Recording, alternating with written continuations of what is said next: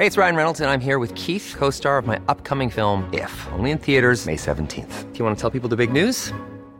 All right, I'll do. Sign up now and you'll get unlimited for $15 a month in six months of Paramount Plus Essential Plan on us. Mintmobile.com slash switch. Upfront payment of $45 equivalent to $15 per month. Unlimited over 40 gigabytes per month. Face lower speeds. Videos at 480p. Active Mint customers by 531.24 get six months of Paramount Plus Essential Plan. Auto renews after six months. Offer ends May 31st, 2024. Separate Paramount Plus registration required. Terms and conditions apply if rated PG. Hello and welcome back to the Train Happy podcast. My name is Tally, and this week we are joined by the brilliant Sophie Butler. She is a fitness coach and she is a disabled woman. And recently she put some brilliant content up online, and I speak about this in our chat. But she put some brilliant content up online, um, educating people around disability, um, the term disabled, I think it's really important that we have these conversations on the Train Happy podcast, particularly when talking about fitness, as uh, disabled people are often left out of the fitness conversation. So I was really grateful to have Sophie on this week. And just before we get into the episode, I wanted to let you know about the brand new event I have launched. It's an online virtual event, it's an interactive online workshop called Intuitive Movement 101. So if you have been interested in the discussion around intuitive movement, about creating a more peaceful relationship with exercise, about learning to see exercise as self care rather than self punishment, um, then this is the event for you. There's going to be a online workshop. We're going to work through the intuitive movement principles and if you have my book train happy you'll have seen them in there but we're going to get into them in a bit more depth. Then we're going to have a q&a session and we're going to finish with a dance party because this is all about finding the fun in fitness and i'm telling you now a dance party workout is the most fun the event is on Wednesday, the 12th of August. It will be at 7 pm UK time and it will last for just over two hours and about 15 minutes. Um, this is because there's so much to pack in. So you can find the link to the event in the show notes. You can find out about uh, more about the event as well as booking your spot. Um, I'm hoping because it's 7 pm UK time, that means we can open up to you international listeners. And I really look forward to seeing as many of you there as possible. So uh, before we get into it, remember if you do enjoy this episode, be sure to tag us at Train Happy Podcast. Use the hashtag Train Happy Podcast. And that's about it. Let's get into the episode. So, Sophie, welcome to the podcast. How are you doing? I'm very good, thank you. How are you? I'm good. I'm good. I feel like I don't know about you, but it's mid July and I'm just struggling when we're recording this. And I'm just wondering like when did that happen? yeah, I know. I I I had this moment the other day when I was like, I think I said something like, "Oh well, it's only you know May," and someone looked at me. I think it was my stepmom and was like, "Well, no, it's nearly August," and I was like, "What?" I was like, "I've spent half the year inside." I know. I've no concept of time. I feel so confused. Um, how have you coped with lockdown? How's it been in general?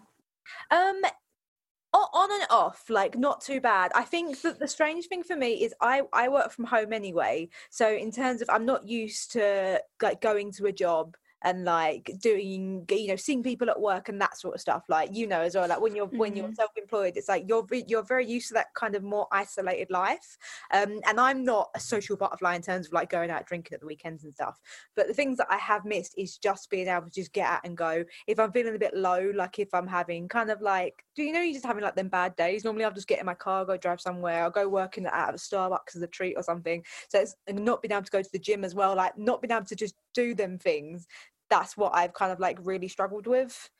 How have you found working out from home? Have you been like really motivated with it? Because I have to say, I found it really hard. Like, I'm really missing the gym. Yeah, I found it a lot harder than what I thought I would. I think having that space where, you know, actually going to the gym is like just such like a thing for my mindset. Like i found if i work from home i can actually really only work out from the garden. So every time i say i've done a home workout it's complete like it's a garden workout because i physically cannot work out in the house. Like i have to go to a section like of my deck we got like decking outside. So i know know that part of the decking is like my little workout area. But even then i feel like i have weeks where i'm on it and then i have weeks where i'm like i don't want to do this. I yeah. want to the gym Yeah, I, I felt the same to be honest. I've like so when we're recording this, gyms are opening this weekend. I am actually going away for a week, so I actually won't get back to the gyms, but I'm just excited to physically go somewhere. Like I feel like I need a separate space to.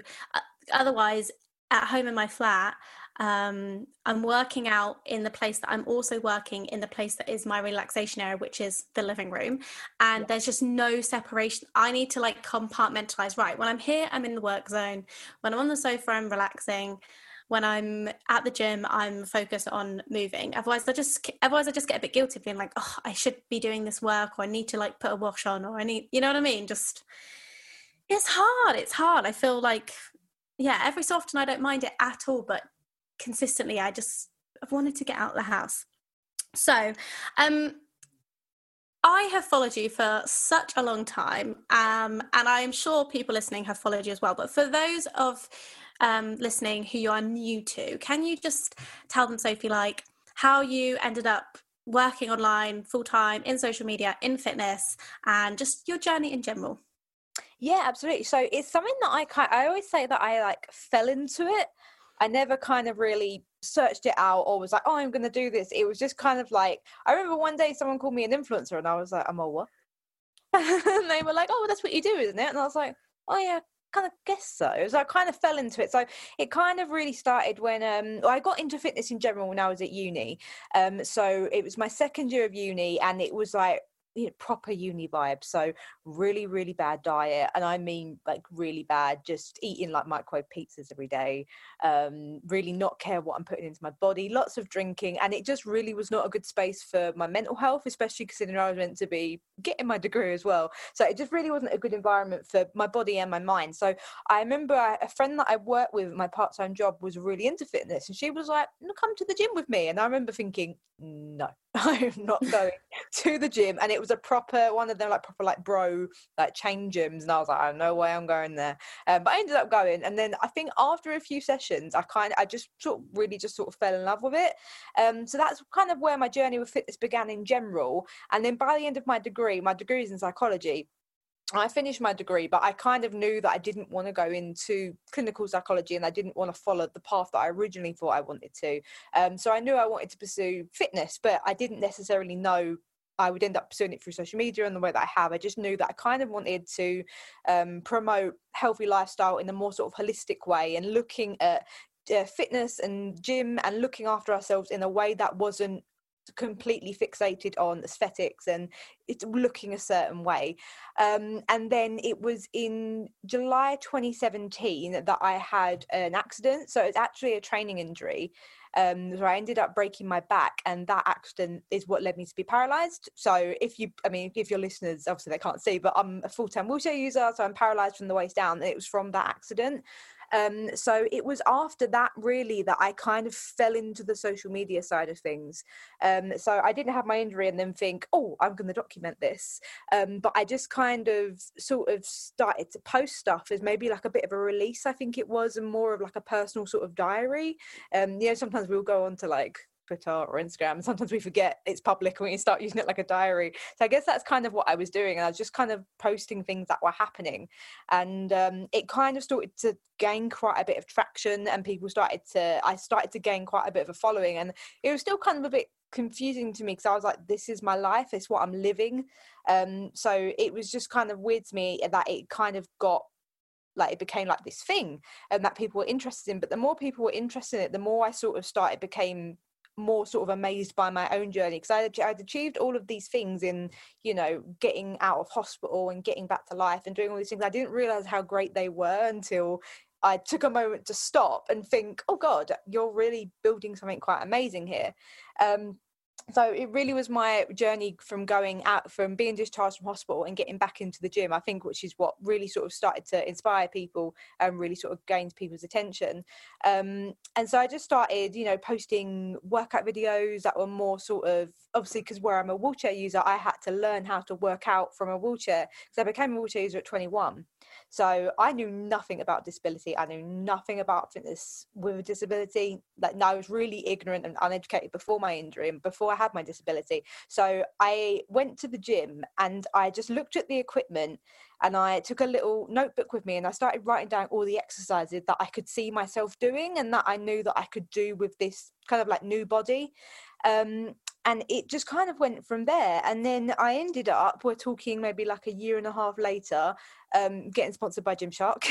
So it was kind of like there was like a long journey in between that um, and i guess that was kind of like around the time that i was really like wow I, I guess i'm kind of in the fitness industry Did you have help when you were going through physio and things with people helping you navigate the gym environment? Or was it literally very much like, right, I've had this previous knowledge, I've now just got to apply this to sitting essentially? Like, you know, I've yeah. seen your videos, it's like lots of um like lat pull downs and things like that, cable machines. Yeah. yeah so really what it, i didn't have really any help with adapting the workouts i mean I when I was in so I think for a bit of context I was in hospital for 4 months. So my injury was in July and I got out of hospital in November. So I was in a general hospital for about 6 weeks and then I was in a special spinal rehabilitation unit for 3 months. But it was when I was in that spinal rehabilitation unit that I suffered I mean I do still have PTSD and depression mm. um, and it's something now that I manage and I live with it and I'm, I'm very open about it I've always been very open about it. Um, but when I was in rehab it was at a time where it was brand new, it was fresh, and it, I wasn't. I'd only just been diagnosed with it. Um, so they did try to get me to go back to the gym because they had an adapted gym actually in the physio center. And I now, in hindsight, I regret not making the most of it because it's one of the only properly adapted gyms in the country. Um, so, but now, but at the time, I I didn't realize, you know, how, what a luxury that would be. Um, but I just could not face going into the gym. I went to the gym and they were trying to show me, go, okay, so you have this equipment and you know blah blah blah blah. And i just i just couldn't physically be in there. So for me ptsd it's not so much triggered of being in the actual gym environment. It's it can be triggered really anywhere. So in things like loud noises um hospital shows things like holby city casualty i just physically cannot watch.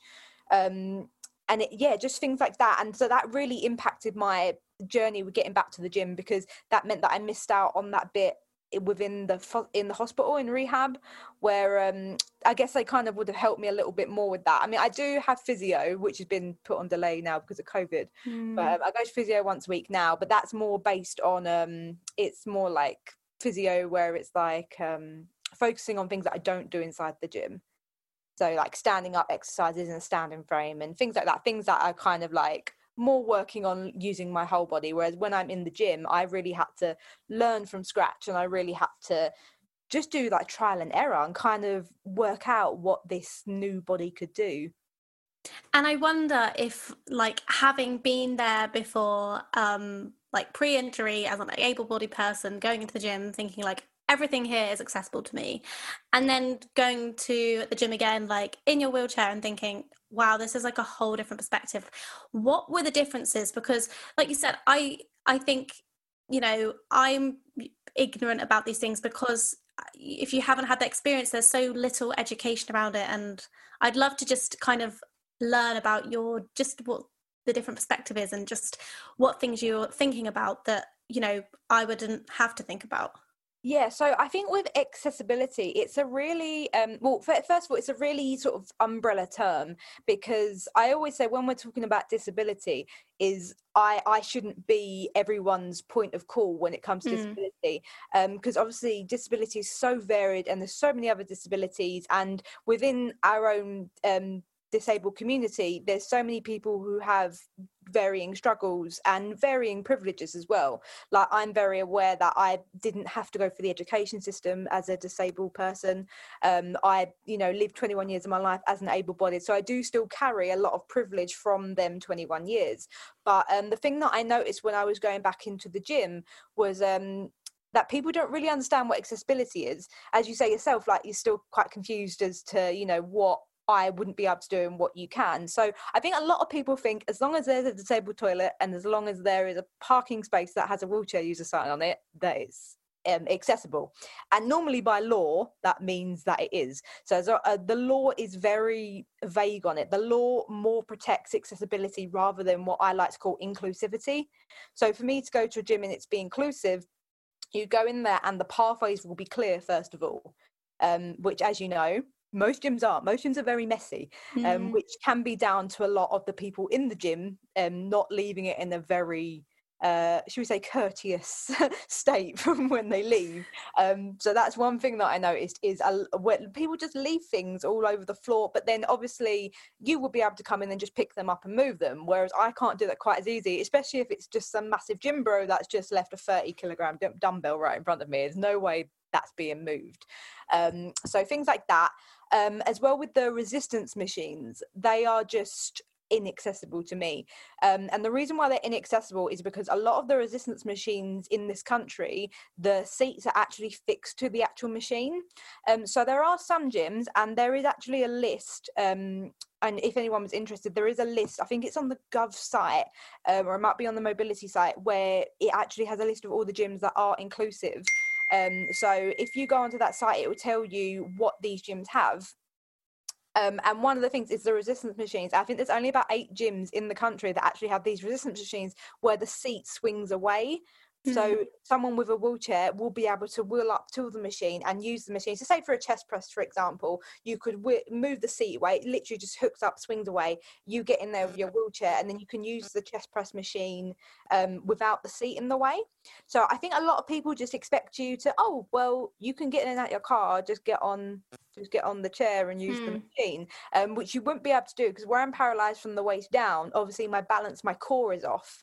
Um, and no matter how much I train, my balance will never be 100%. And if I'm lifting heavy, which I do, um, it's just not it's just not feasible it's not safe um, so i rely a lot on free weights and the cable machines and then um, the cable machines is another thing as well because you're actually and they do have signs on them in, in most gyms when you leave them you're meant to leave them at your hip height so that some eh, so that when the next person comes no matter who they are they can reach it. But obviously a lot of people don't think about that.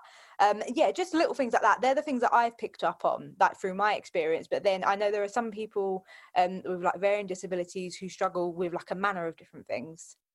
That's so yeah, so interesting. And like you said, even just the cable machines now, I can think of the time when I've definitely left it wherever I finished doing what I was doing and didn't think about it. And that's an easy thing that I can now consciously do and just be like, okay, just put it back to the middle. Super, super easy thing. So hopefully, like people listening can incorporate that.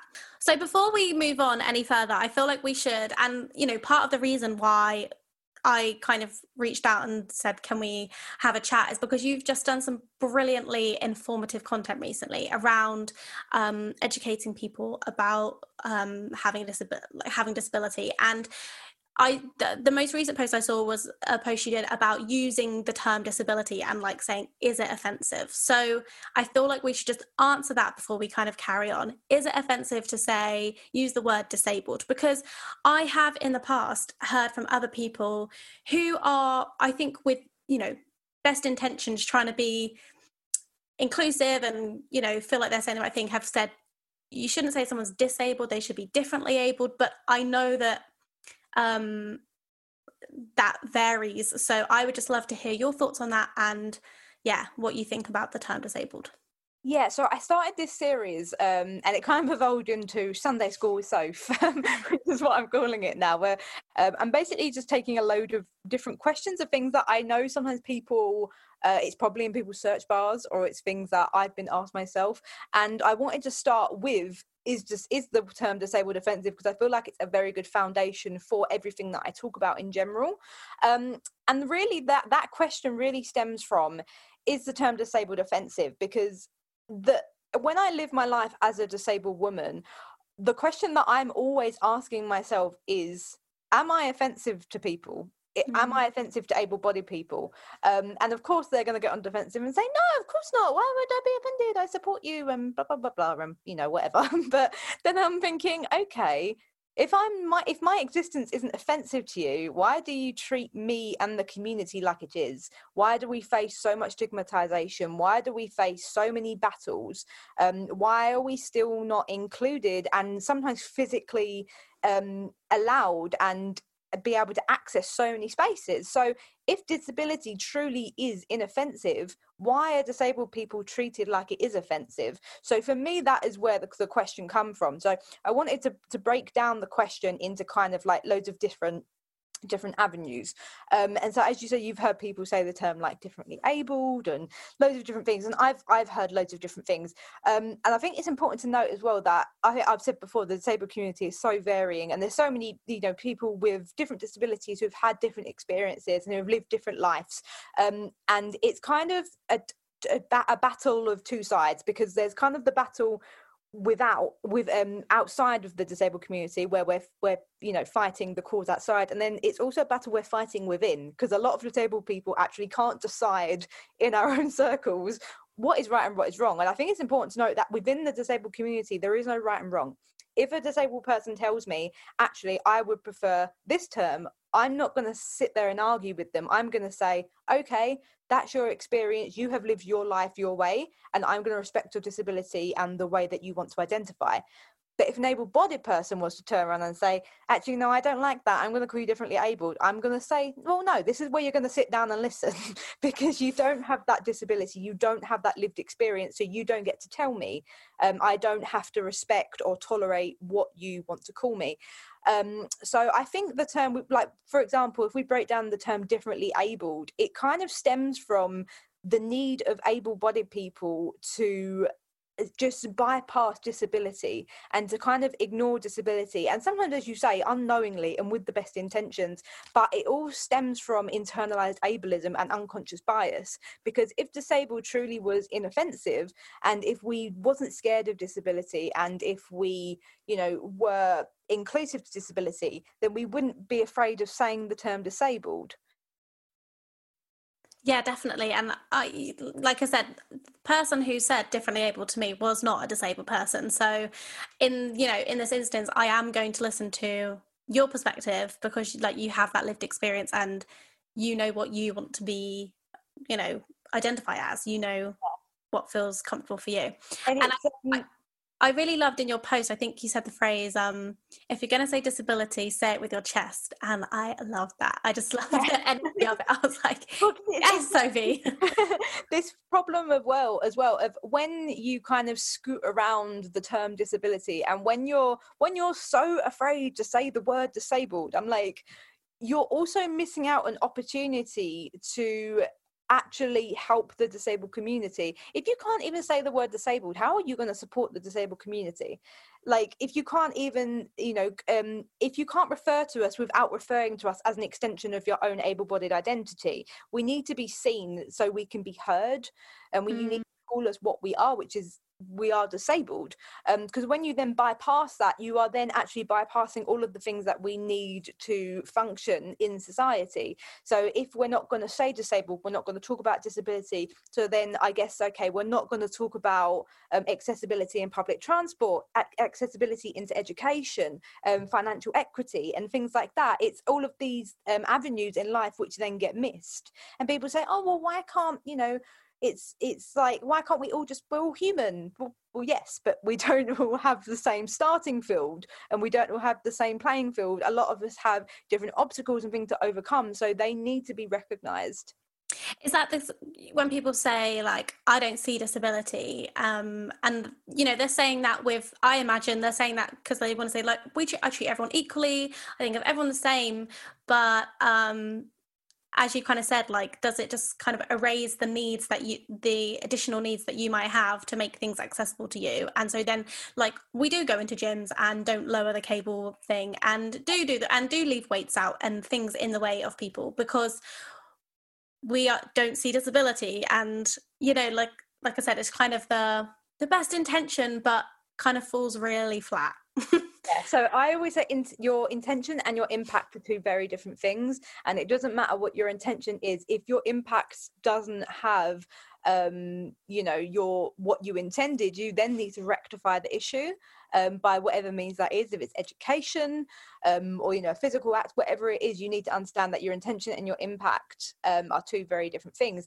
And it's exactly right when people say i don't see disability and i'm like well that's obvious because you're being ableist right in front of me. When people mm. say that i'm like well clearly i can see that because you're being very ableist. But um yeah and it, it's just very it's it's all it goes back to that thing of people just wanting to to bypass bypass disability and when people say to me i don't see you as disabled i say what do you mean by that oh, um, well, you know, you just don't seem disabled. You're not like other disabled people. And I'm sitting there thinking, why do you think this is a safe space for you to say that? That's my community. Um, mm. And what and what they, you know, normally the responses that come from that, go, oh, you know, you're beautiful. You, um, you know, you've got a good job. You're successful. Things like this. And I go, oh, so what you mean is you're not used to seeing disabled people represented with beauty, sexuality, success, um, determination, and things like this. So you then erase my identity because you're not used to seeing that represented. Um, and it's they kind of look at me like, oh no, I'm being unpacked.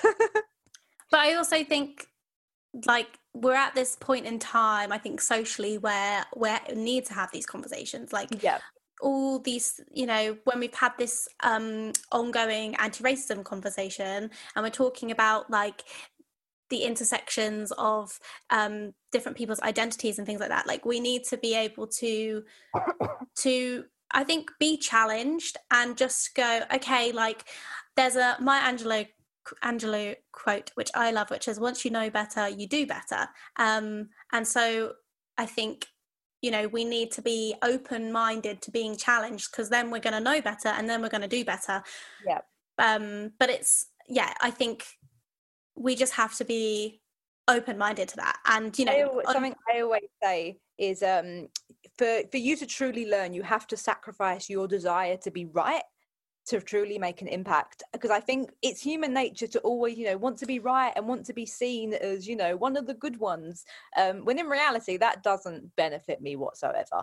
Um, you know you um not um, when i say you obviously i'm not meaning you in particular um, but um, when i see people trying to you know um, think out loud in my comment section and trying to prove how good they are when it comes to disability. I think, why are you thinking out loud here? Why are you projecting here? And it's not necessarily offensive or annoys me. It just kind of gets me thinking. And I think you trying to act as one of the woke, able bodied people doesn't actually help me in any way, shape, or form. Um, it's not about you as an able bodied person. So you need to detach yourself from the issue um, it's like when we talk about issues of race. I mean, me being disabled doesn't make me immune to white privilege um, as a white person. So when it comes to issues of race, I understand that I my goal isn't to look like one of the good white people. My goal is to look at the system of white supremacy and go right.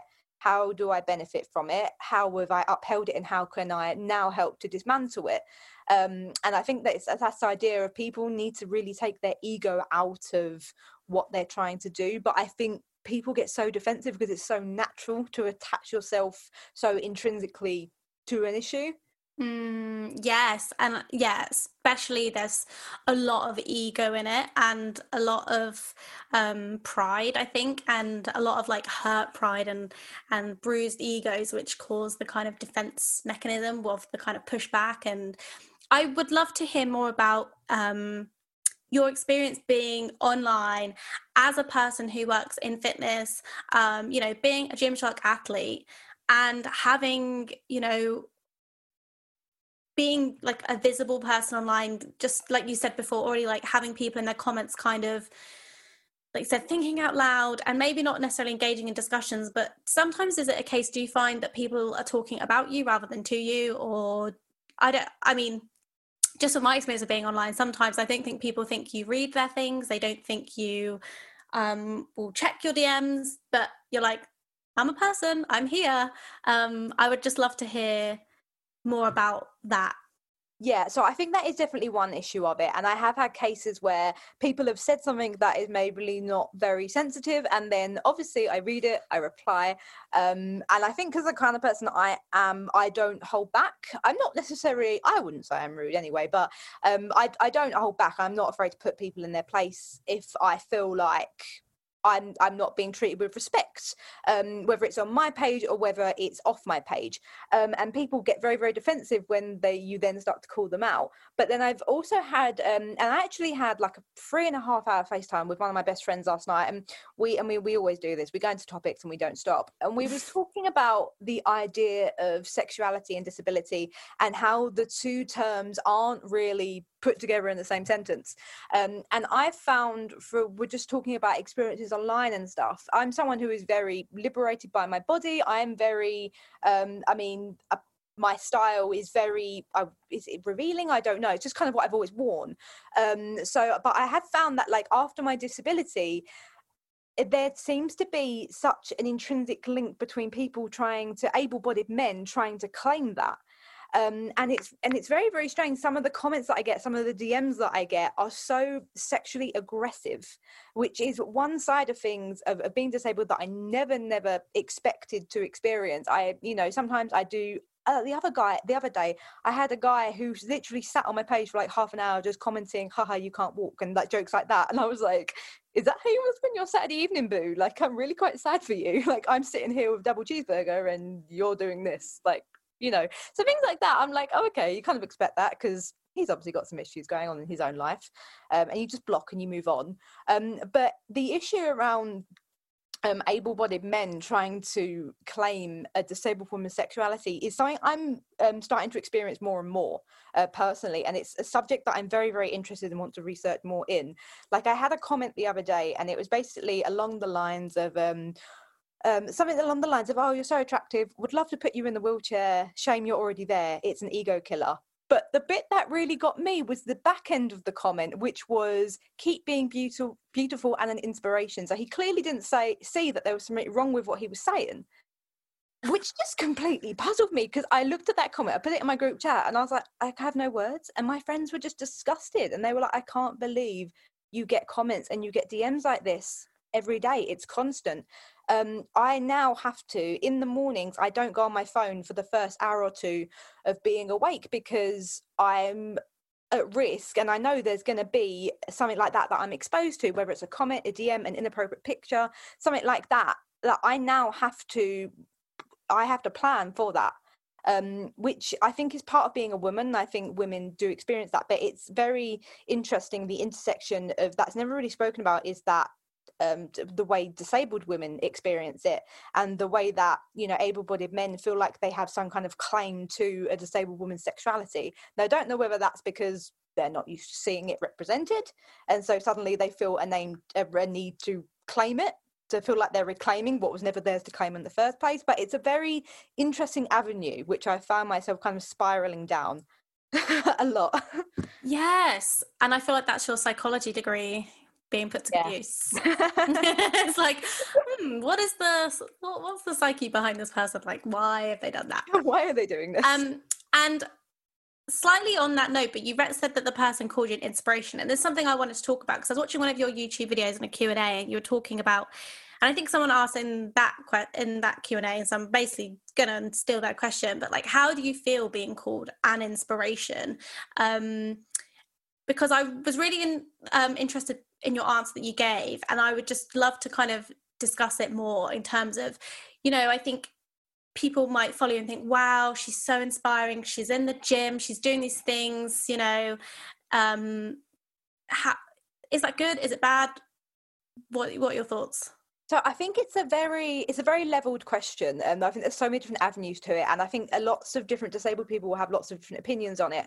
I know for me personally, it over the years and i think with every day i'm growing more and more tired of it um, and i think that's the important thing to note about being disabled as well is you are experiencing we're experiencing these things as they're happening to us and we're ha- not only are we experiencing them we're also then having to deal with them and process them and then respond to able-bodied people at the same time. So it's a lot to do and it's okay for disabled people to change their mind. I know when i first started out my whole um, posts and social media was based around being an inspiration because i thought thought that's what a disabled person's role was.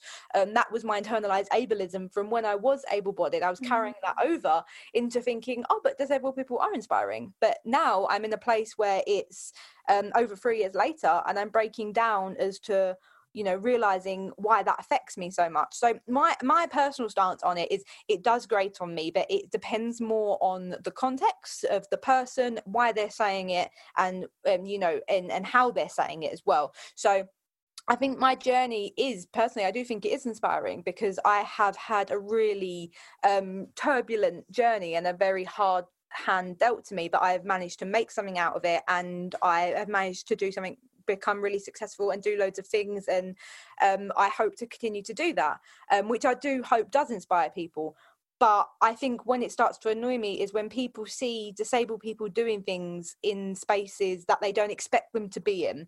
And when we break into systems and when we break into establishments where we're not you know loudly represented and it's not easy for us and there's no level playing field for us when people call us inspiring for basically breaking down ableism and breaking down discrimination that is when it annoys me because i'm like well where are you in that fight? I need your voice. I need your activism um, so it's when you know I'm. I sometimes I can be in Tesco and I've got a basket full of white monster the, and the worst food shop you could ever imagine. It's a mess, and someone will be like, "So inspiring."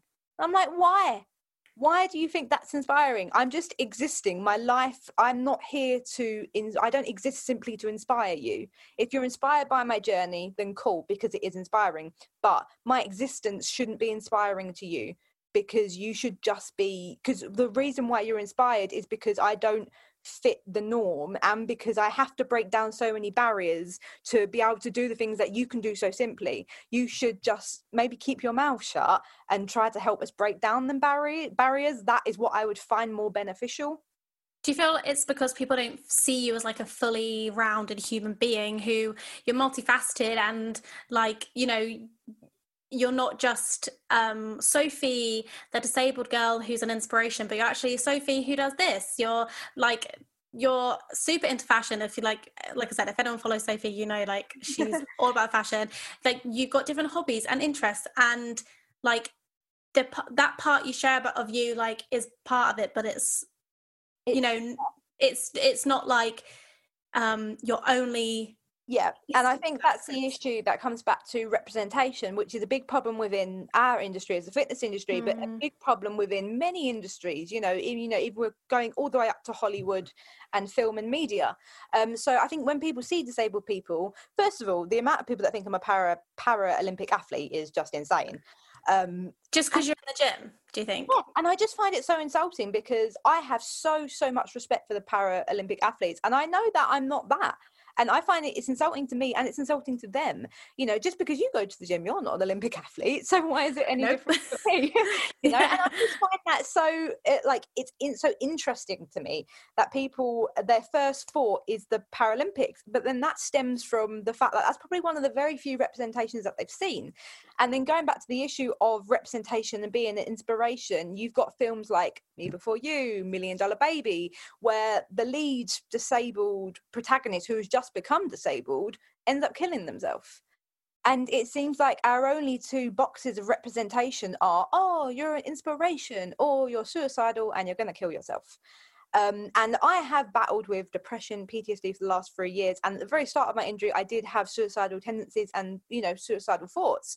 Um, and I remember looking at all of this media and thinking, well, that's what that's kind of looks like what my path is. I remember someone told me to watch me before you after my injury. Well, I don't know why they said that because I watched it and I I was just knocked for six. I just remember thinking, is that what I'm meant to be now? So that that's the problem we you know with representation. It's what's one of the problems with representation. It's a massive, massive umbrella problem where people think that you know they don't realize that we are multifaceted. You know, I'm inspiring, but I'm also you know um, a daughter, a sister. Um, I can be a bit of a bitch I can be I can be aggressive. I can be rude. I just like any human being, you know, or and then at the same time I can be loving, I can be caring. I'm not just your I don't exist just to inspire you. And I think that is where the problem lies. It's this need to constantly put people in a box, isn't it? And people say, well, you're in the inspiration category, and that's all you're allowed to do. And I also think you saying that actually about being a bitch and you know not being this like perfect person because i think people assign you as an inspiration and then do you feel like they have this like unrealistic like they they hold you to these like super high moral yeah. standards because you can't yeah. put a foot wrong you are you are only an inspiration only like you can't be um inspiring because you've you know you're um you know creating a life for yourself after an injury but also like you are going to get things wrong like you might like you said you might say something that's a bit mean or whatever yeah, you know, you might catch me before I've had coffee, and I might Yeah. at you. You know, my dad probably knows way too well. But like, and and it's I think once I got, and it's it's very um I think prominent not just to disabled people, but it's an issue online as well. I think first of all we need to stop idolizing celebrities and people we we see online Mhm. because um you know I. I, I will obviously nowhere near, near the celebrity category myself, but like I just I look look online and it's just people living their lives. You know, they're just existing just the way everyone else is.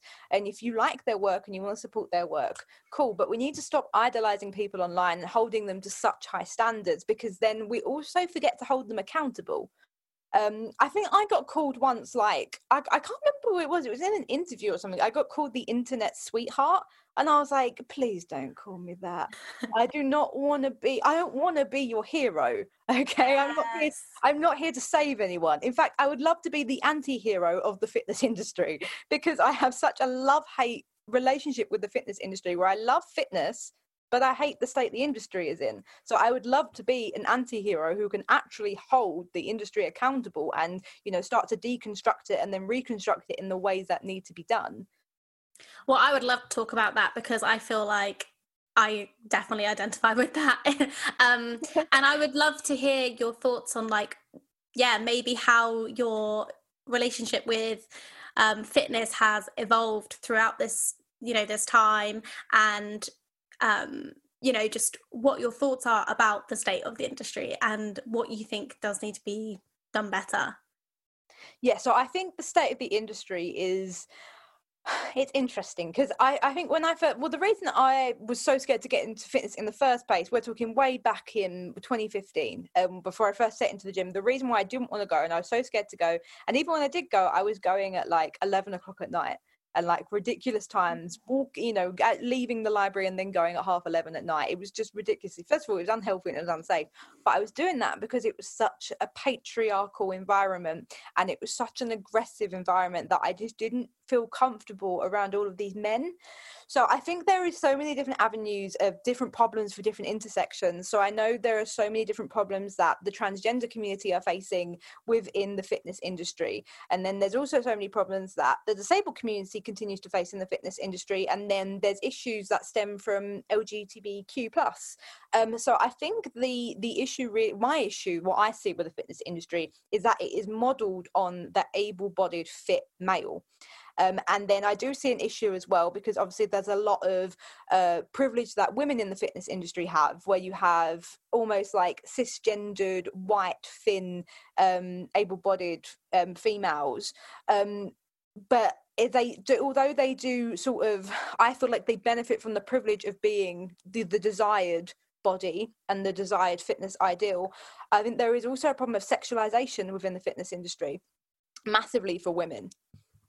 Yes, and I think if you just look at any like, I'm particularly thinking about the bodybuilding style photography and everything. The guys, it's very like hyper masculine um, uh, representation, and I think that's you know the man. It's almost it's kind of like just building these like huge guys who you know who could like save us all with their massive arms and then the woman is kind of like yeah it's very um like you said it's a very sexualized um way of looking at things because i don't know about you but having done photo shoots in fitness and in the more bodybuilding space like early on in my fitness life um the male photographers are the ones who take a lot of these bodybuilding style photos so that obviously they're naturally going to say like and just like stick your bum out a bit and you know just do this position and give us a little this and give us a little that. And you know i've been on the other side of the camera to that and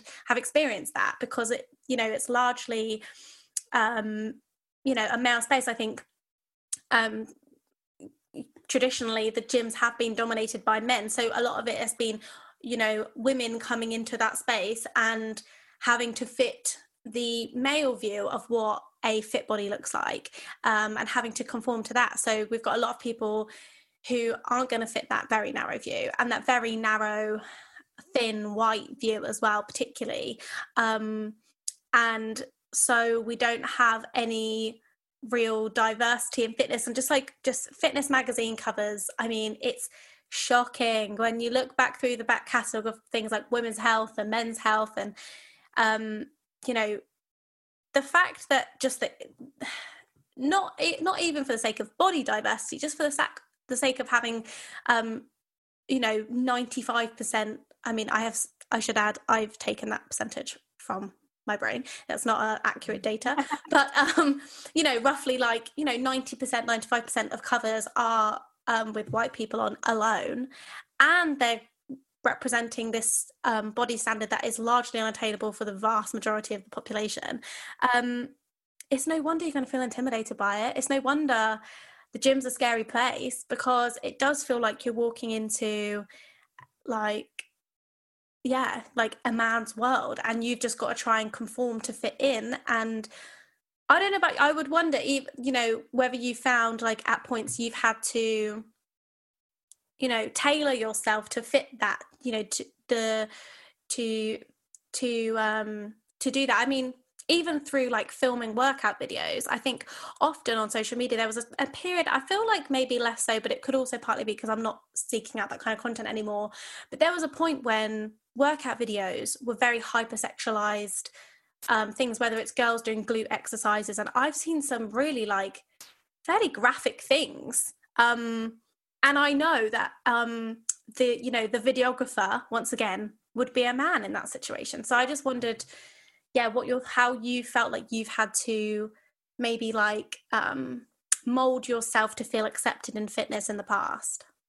Yeah so i think i mean i'd love to just say as well i think that i think really for me the problem that i can see with the fitness industry is even that term it's the fact that it's an industry um, mm. um, now obviously it's going to be an industry because it's a field of work where people work but the fact that it is such a it's a first of all it's patriarchal and even the women in there and the successful women within the fitness industry we have been raised through patriarchy throughout all of our lives. So we do look at things through a male patriarchal gaze even if you know i'm 24 now and i'm slowly starting to look at things and think why do i think that um, and I feel like I'm now sort of taking off the glasses at 24 of, of the male gaze and starting to put on the glasses of the female gaze, um, and only just doing that and only just realizing that. But it's the fact that the fitness industry is an industry and it's a capitalist industry and it rather than just being what it should be about which is about health and fitness and health and well-being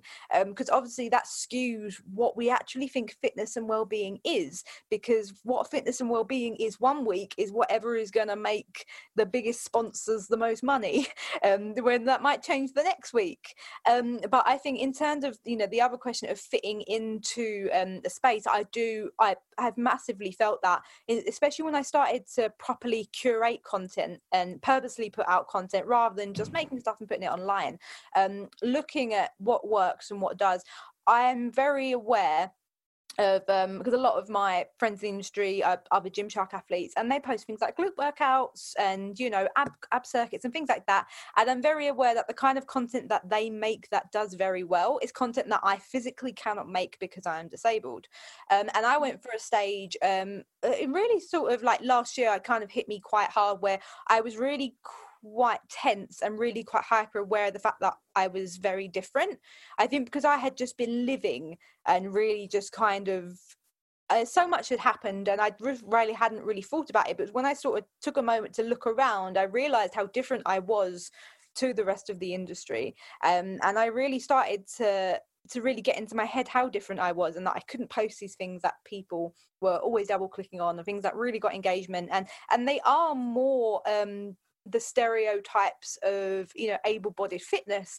And i think that is one of the problems that disabled people face in the industry is that they think getting fit is becoming the able-bodied ideal. Um, when for a disabled person that's not what it is. Um, I mean, I do still carry a lot of able bodied privilege in the sense that even though I am disabled and I do have I guess you would say overtly disabled features, like the fact that I use a wheelchair and that I do have um, atrophy in my in my legs. Um, for I'd say from my upper body, I do have a lot of able-bodied features. Um, so I do there's I, I do naturally benefit from that privilege in the industry. Um, but i think it is a big problem and it's something that i was very hyper aware of. And i think after a few months i kind of just got very honest about it on my stories and i was just kind of there was a lot of things going on and i think i just ended up having a little rant um, which is normally not a good idea but it kind of paid off. And there loads of people just saying you know i never thought about it but i'm so sorry that you're feeling this way and that the industry has this kind of effect. Um, and then it kind of just made me think more about you know actually what do i want to put out and what do i actually want to make and why do people follow me? Um, and it's just kind of i would never say that i was consciously trying to strive to the ideal and kind of consciously trying to be like everyone else but i think i guess in the back of my mind you see what is successful and you see what the norm is and you think that's what you should be. Whereas now i'm kind of really just harnessing on what do I want to create? What do I want to put out? What do I want to be? Um, and what do people want to see from me? Because I do offer a different perspective and I do offer something different. So, what can people get from that? And for me to try and be the able bodied ideal, and for me just doing things that other people are doing, that, that market there is being missed if mm. I was to carry on doing that.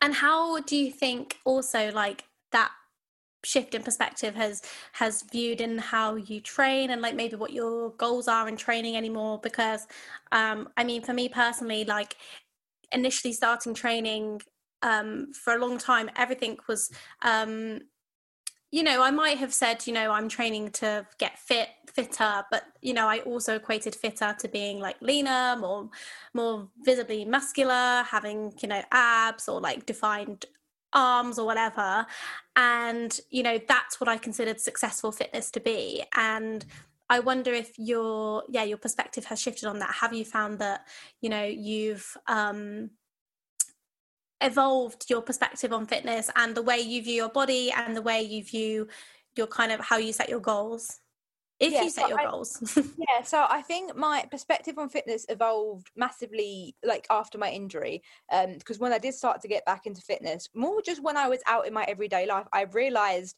how my body had to function differently. So i do have to be very strong in my upper body and i do have to have good endurance um anesthetics and then i uh, that, so there was that side of things where i was like right i really need to get fit um, in terms of i need to improve my endurance and i need to get strong so that i can live independently and live the life i want to live.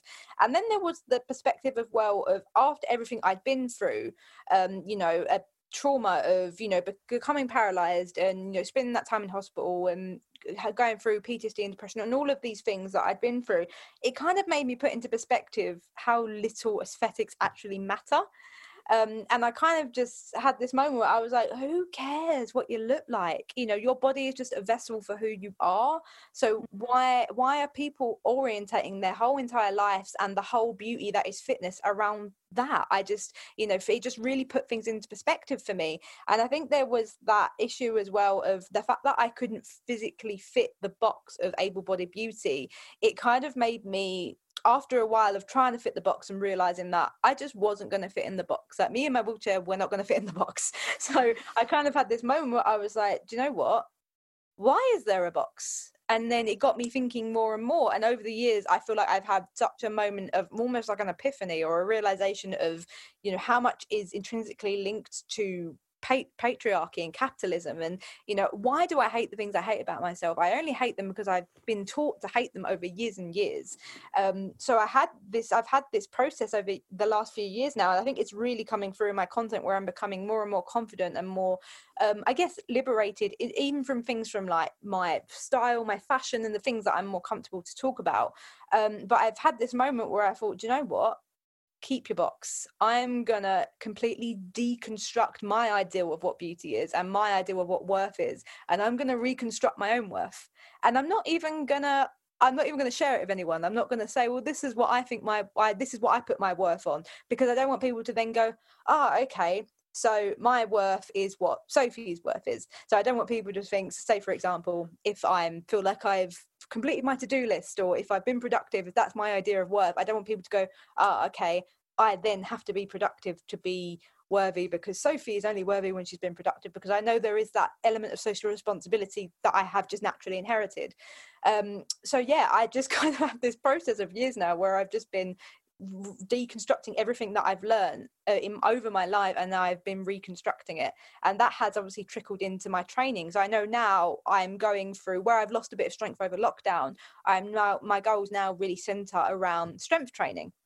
Um, but, you know, I'm not I'm not being too, I guess, military would be the right word with myself and saying, I know there's things that I want to achieve, but I'm also understanding of the fact that life happens and we're all very individual human beings who have had different experiences. And I'm very, I have to be very aware of everything that I've experienced and, you know, allow myself room to not hit my calorie target not hit my protein target or not track at all even things like that and and just not taking it so just making sure that my my fitness goals so aren't intrinsically linked to my self-worth yes and i i think that's so important because i think like you said we get caught, we can get really bogged down in like having to have a number to define our worth whether that's the number you the weight you lift or um you know the time it takes you to do something or we just get so caught in these numbers or even if it's like that calorie goal something it's like i've constantly got to be tracking my value as something like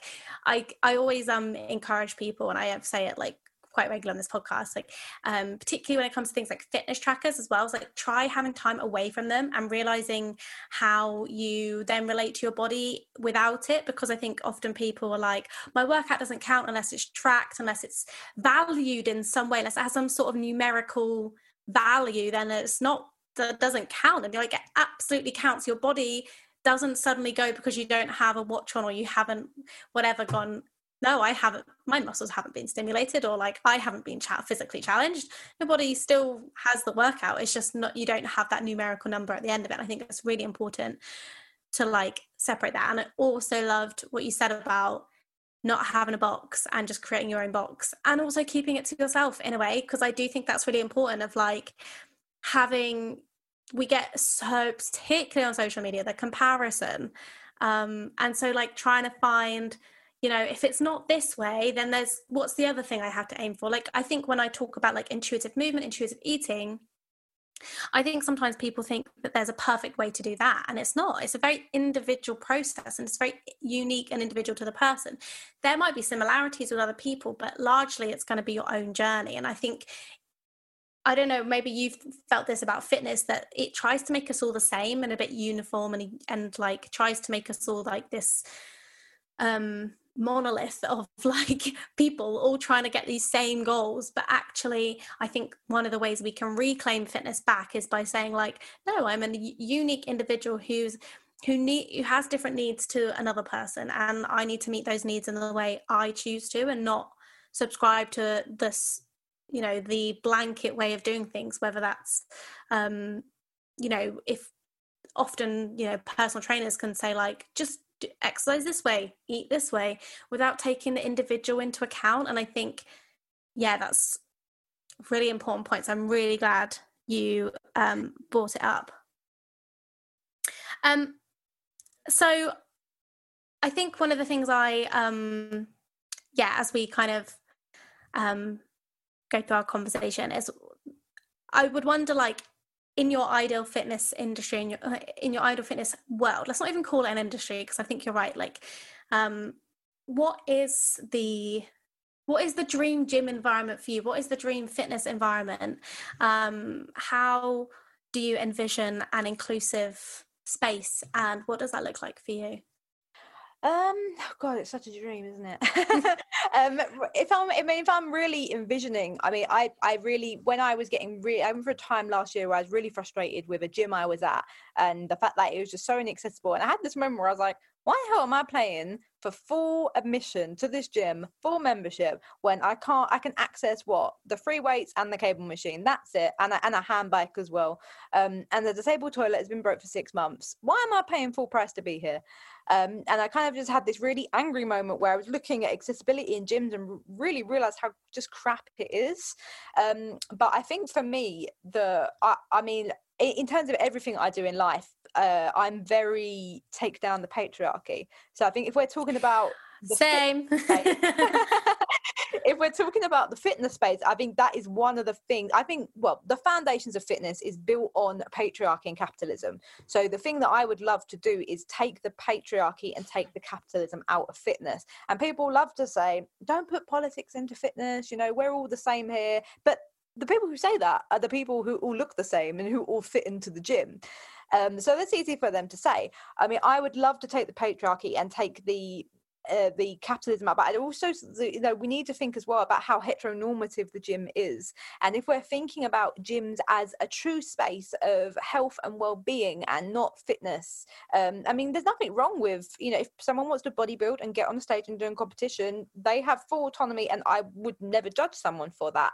But if we're looking at a space of true health and well-being to the general population, we need to be looking at the needs of the general um, population and what their health and well-being needs are. So I I really love this idea of gyms more being health and well-being hubs. I think the term gym has such it's got such like a, a I don't know a, I guess it's more of like an aggressive sort of statement to it for for the general population I'm very comfortable in the gym now because I've been going for 5 years but for someone who isn't um, maybe you know maybe my stepmom or maybe my dad might feel a bit more uncomfortable because it's it's a gym um, you know, whereas if we're thinking more about health and well-being, the idea of it being a hub is a lot more inclusive. And if we're looking at things, we're looking at health and well-being as a holistic um, sphere, I guess. We need to be looking at different intersections. So we need to be looking at the transgender community um, and you know the LGBTQ plus community. And I, I say them separately just because I know how much um, trauma and how much stigma there is around the transgender community.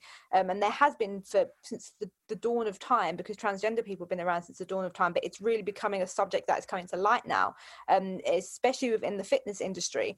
Um, so I think we nearly need to be bringing intersections back into, well, not back into, we need to be bringing them in to our fitness spaces.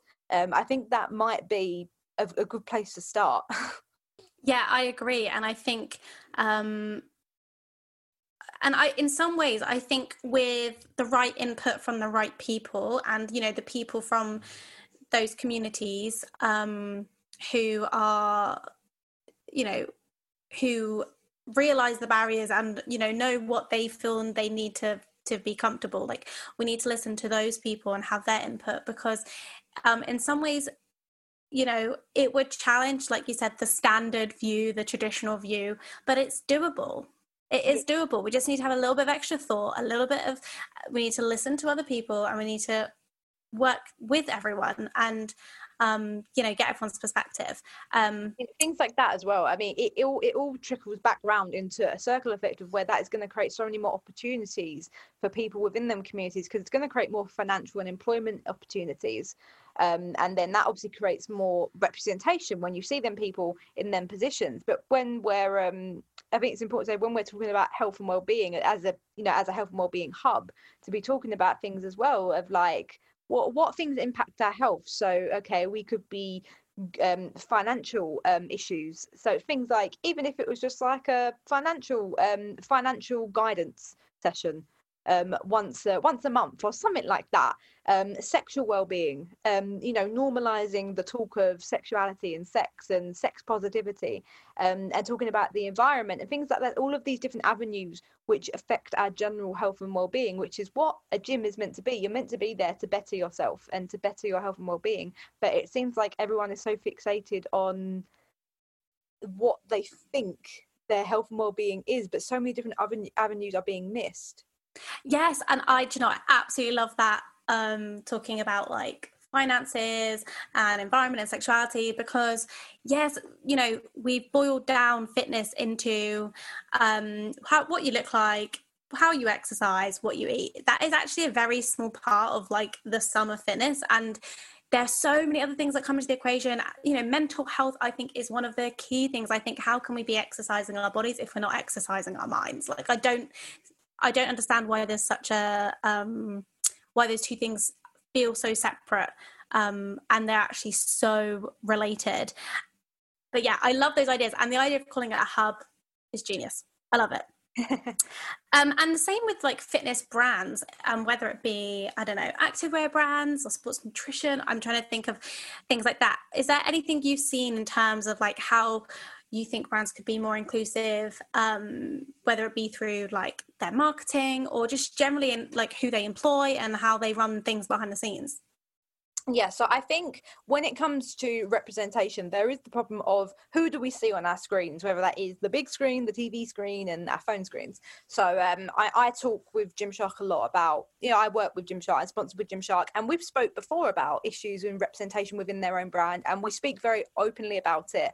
And you know i tell them what i need to see more and we have honest discussions. And when we have campaigns and things coming up like i'm shooting a campaign with them in a couple of weeks actually um, and something that i'm always very insistent of is I want to know who's on the shoot, who's in the campaign, um, who's working on it, um, things like that. So that is a responsibility of people within the industry when you're taking a job asking who who is in this role who's doing it with me um, because i think for the true fight for equality we need to be giving up a little bit of power. So if you think there could be someone who deserves not who deserves your role more because it doesn't mean you don't deserve it but if there is someone who could you know use that role in a different way for a better purpose for more representation then that conversation needs to be had because you might it's not like you know you don't deserve the role but um, there's people who have been missing out on jobs and missing out on roles for so long.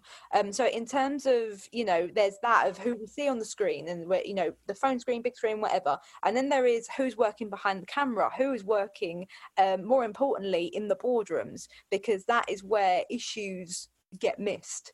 Um, I've seen some terrible campaigns over the years, and you just think like, do you what does your boardroom look like? And you know what their boardroom looks like. It's just all straight white men. Um, so that's where problems happen and I think that is a problem across the fitness industry in general. And I could say one thing that I'm really proud about working with Gymshark is that they have had problems in the past and they have owned and admitted them put their hands up you know whether it's to me privately or whether it's publicly um, but they are always working and trying to look at you know doing the next thing without it being um, a performance. I know there's a few things you know that we're working on and that i always you know trying to to get to get moving. So that is really great to see. But i think it is the issue of brands realizing that they have the responsibility to do that. Um, because I know a lot of brands don't really see it as their issue and they don't really see it as something that they have to tackle, but it absolutely is.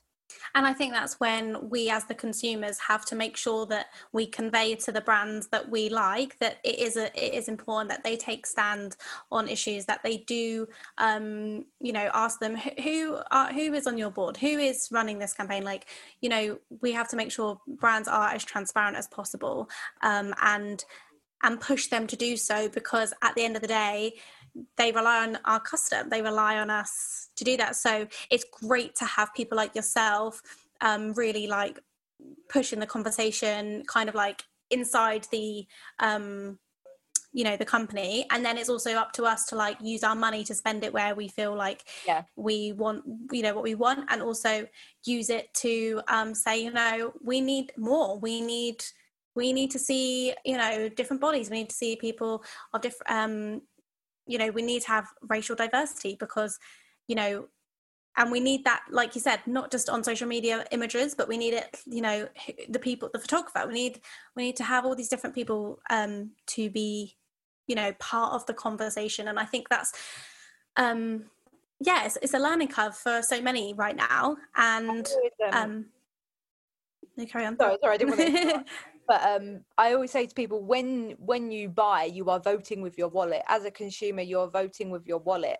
And um, in terms of you know in supporting the disabled community, I think what people need to understand understand is that we are tired and not only are we experiencing these things every day we're fighting these things every day and we're constantly being asked and you know as someone who is my job with this platform i come on you know your podcast to talk about these things i'm very comfortable to do so i would tell you if i wasn't but I do have to take into account so like okay I know this is going to be tiring for me so I'm going to make sure I've got the evening off after. Um, but a lot of disabled people when we're out in the real world we don't get that break to say I'm going to take a break from ableism. We don't get to do that. So I always say to people one thing you can do to help fight ableism and to help fight for the disabled community without tiring out the disabled community is to hold brands and hold companies accountable, to hold spaces, to hold enterprises accountable. I mean, you don't have to know a disabled person. You don't have to be disabled. You don't have to know a disabled person to next time you're out at a restaurant, ask, um, where's your accessibility? Um, do you have a disabled toilet? Uh, I didn't see a ramp outside. I saw a staircase. You don't have to be disabled or even know anyone who's disabled to do things like that. So it's things like that of you can do that without um, without tiring out the disabled community. And it, the same thing trickles over back to brands when you're spending your money. It doesn't cost you anything to ask a brand and hold them accountable and saying, I noticed you haven't got any disabled models um, you know, or how are you working to represent the disabled community within your brand? And when more and more people are asking these questions and holding brands accountable, it supports us without tiring us out. Yeah, I I think that's really helpful. And yeah, I think um, on that note, thank you so much, Sophie. I, I think this has been a really productive conversation. And, you know, I've got lots to take away from it. And I hope everyone listening has got lots to take away with it. Where can everyone find you find your work, find your um and like just yeah, incredible self. Oh, thank you. um, so I think you know I think I was very clever when I'm making my handles. I kept them the same across all social medias. Um, I don't know well, one moment of genius from me, but um, I'm Sophie J Butler on Twitter, Instagram, and then Sophie Butler on YouTube as well. So that's where you can find me.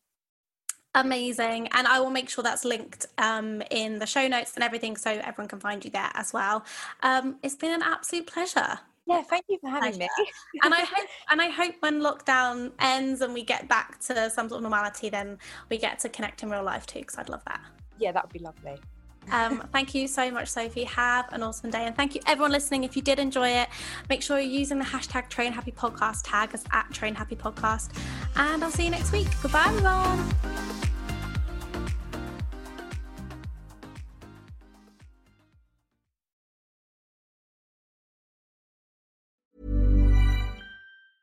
Ever catch yourself eating the same flavorless dinner three days in a row? Dreaming of something better? Well, HelloFresh is your guilt free dream come true, baby. It's me, Keke Palmer. Let's wake up those taste buds with hot, juicy pecan crusted chicken or garlic butter shrimp scampi. Mm. Hello Fresh. Stop dreaming of all the delicious possibilities and dig in at HelloFresh.com. Let's get this dinner party started.